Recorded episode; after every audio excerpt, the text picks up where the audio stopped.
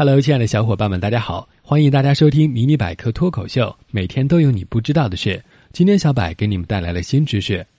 今天端午节放假，一早上小侄女儿就跑到小柏家里玩，女朋友就逗他：“小侄女儿，你最喜欢的诗人是谁呀？”小侄女儿脆生生的回答：“屈原。”女朋友一看这小丫头还知道什么节日说什么话，又问她：“为什么喜欢屈原啊？”小侄女儿一脸得意的回答：“因为屈原最有良心。”别的诗人一死就留下一大堆诗给我们背，屈原一死给我们留下三天端午假和好吃的粽子。哎，虽然感觉哪里不对，但仔细一想还挺有道理的。可是小侄女你虽然机灵，见识却是少了些。谁说端午节只有粽子这一样好吃的？今天小柏就给大家介绍一下其他的美味。一说起端午，人们最初联想到的一定是粽子，这可是端午必吃的食物。但端午这个流传了两千多年的节日，难道只有粽子这一种节日食品吗？那你可就太小看中国的地大物博和历史悠久了。根据历史记载，最早出现的端午节日食品应属西汉的萧羹，也就是以烧肉制的羹汤。《史记·孝武本纪》中记载，汉使东郡宋萧五月五日为萧羹以赐百官，以恶鸟故食之。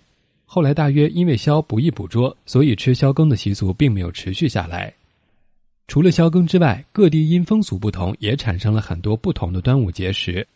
比如江浙一带有端午节吃五黄的习俗，五黄指黄瓜、黄鳝、黄鱼、鸭蛋黄、雄黄酒。当地人认为，端午节是在农历五月初五，是一年中阳气最盛的时候，而中午又是一天中阳气最盛的时候，在此时食用五黄，可利用端午节气的力量，抑制霉运，提升自己的精力。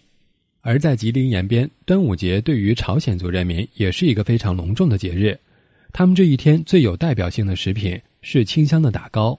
打糕的做法十分简单，就是将艾蒿与糯米饭放置于独木凿成的大木槽里，用长柄木锤打制而成的米糕。这种食品很有民族特色，又可增添节日的气氛。到了福建晋江地区，端午节的食物又变得不同了，家家户户吃的是煎堆。也就是用面粉、米粉或番薯粉和其他配料调制成浓糊状煎成。相传古时闽南一带在端午节之前是雨季，阴雨连绵不止。民间传说天公穿了洞要补天，端午节吃了煎堆后雨便止了。人们说把天补好了，这种习俗便由此而来。当然，更具文化特色的要数四川，在四川当地，很多人选择在端午这一天吃包子。传说包子的创造者是诸葛亮，《唐兆林音画录》里说：“馒头本是蜀传，世传以为诸葛亮征南时以肉面向人头而为之。”如此看来，在诸葛亮之前，四川地区就有馒头了，而且是有肉馅儿的，也就是现在通称的包子。包子在当地是作为祭祀的最主要食物之一。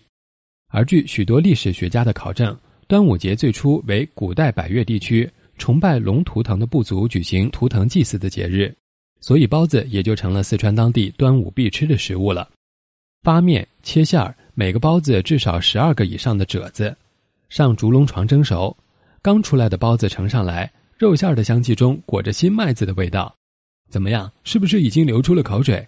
那还等什么？端午节的美食，让我们开始起来吧！好了，今天的节目就先到这里了。喜欢的小伙伴们点点订阅。想要 get 更多技能，微信搜索百科知识。微博搜索“迷你百科脱口秀”，关注解锁新知识。我们下期见喽！